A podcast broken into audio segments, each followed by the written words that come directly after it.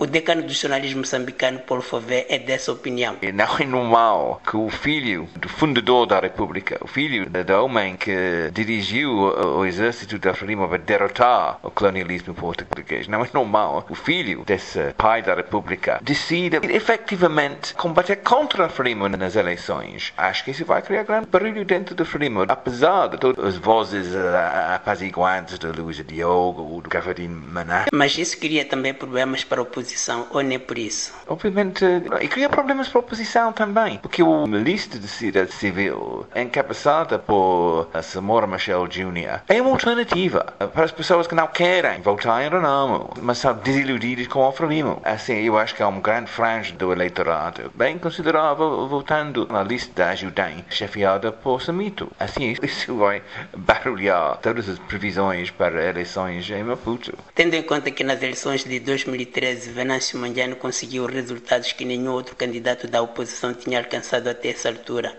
porque muitas pessoas aparentemente desiludidas com a gestão de David Simango votaram no Venâncio Mandiano.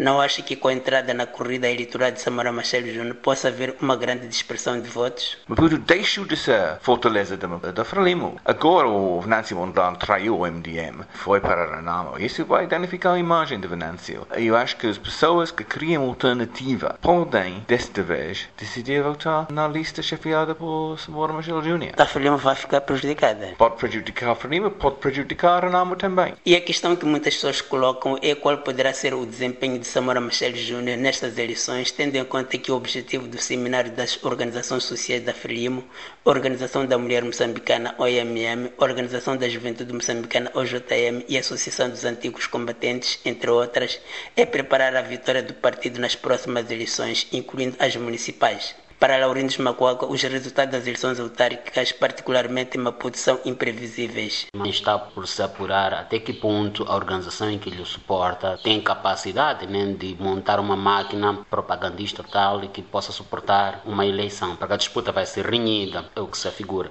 Porque, como se sabe, Maputo sempre foi o bastião da própria Frelimo, nunca vai querer largar isso. Então, acho que todas as atenções estão viradas para o município de Maputo. Os resultados para esta eleição, exatamente para o município de Maputo, são imprevisíveis.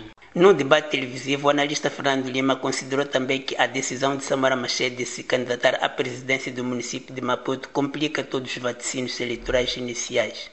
Para Lima, a questão fundamental é o fato de um membro do Comitê Central da Frelimo e filho de um antigo chefe de Estado de Moçambique quebrar o seu partido porque se sentiu injustiçado nas eleições internas e concorrer como independente. Este é o aspecto mais relevante e que claramente ultrapassa os vaticínios de como se vai comportar o eleitorado em face destes três fortes candidatos à gestão da cidade de Maputo, enfatizou Fernando Lima. De Maputo para a Voz da América, Ramos Miguel.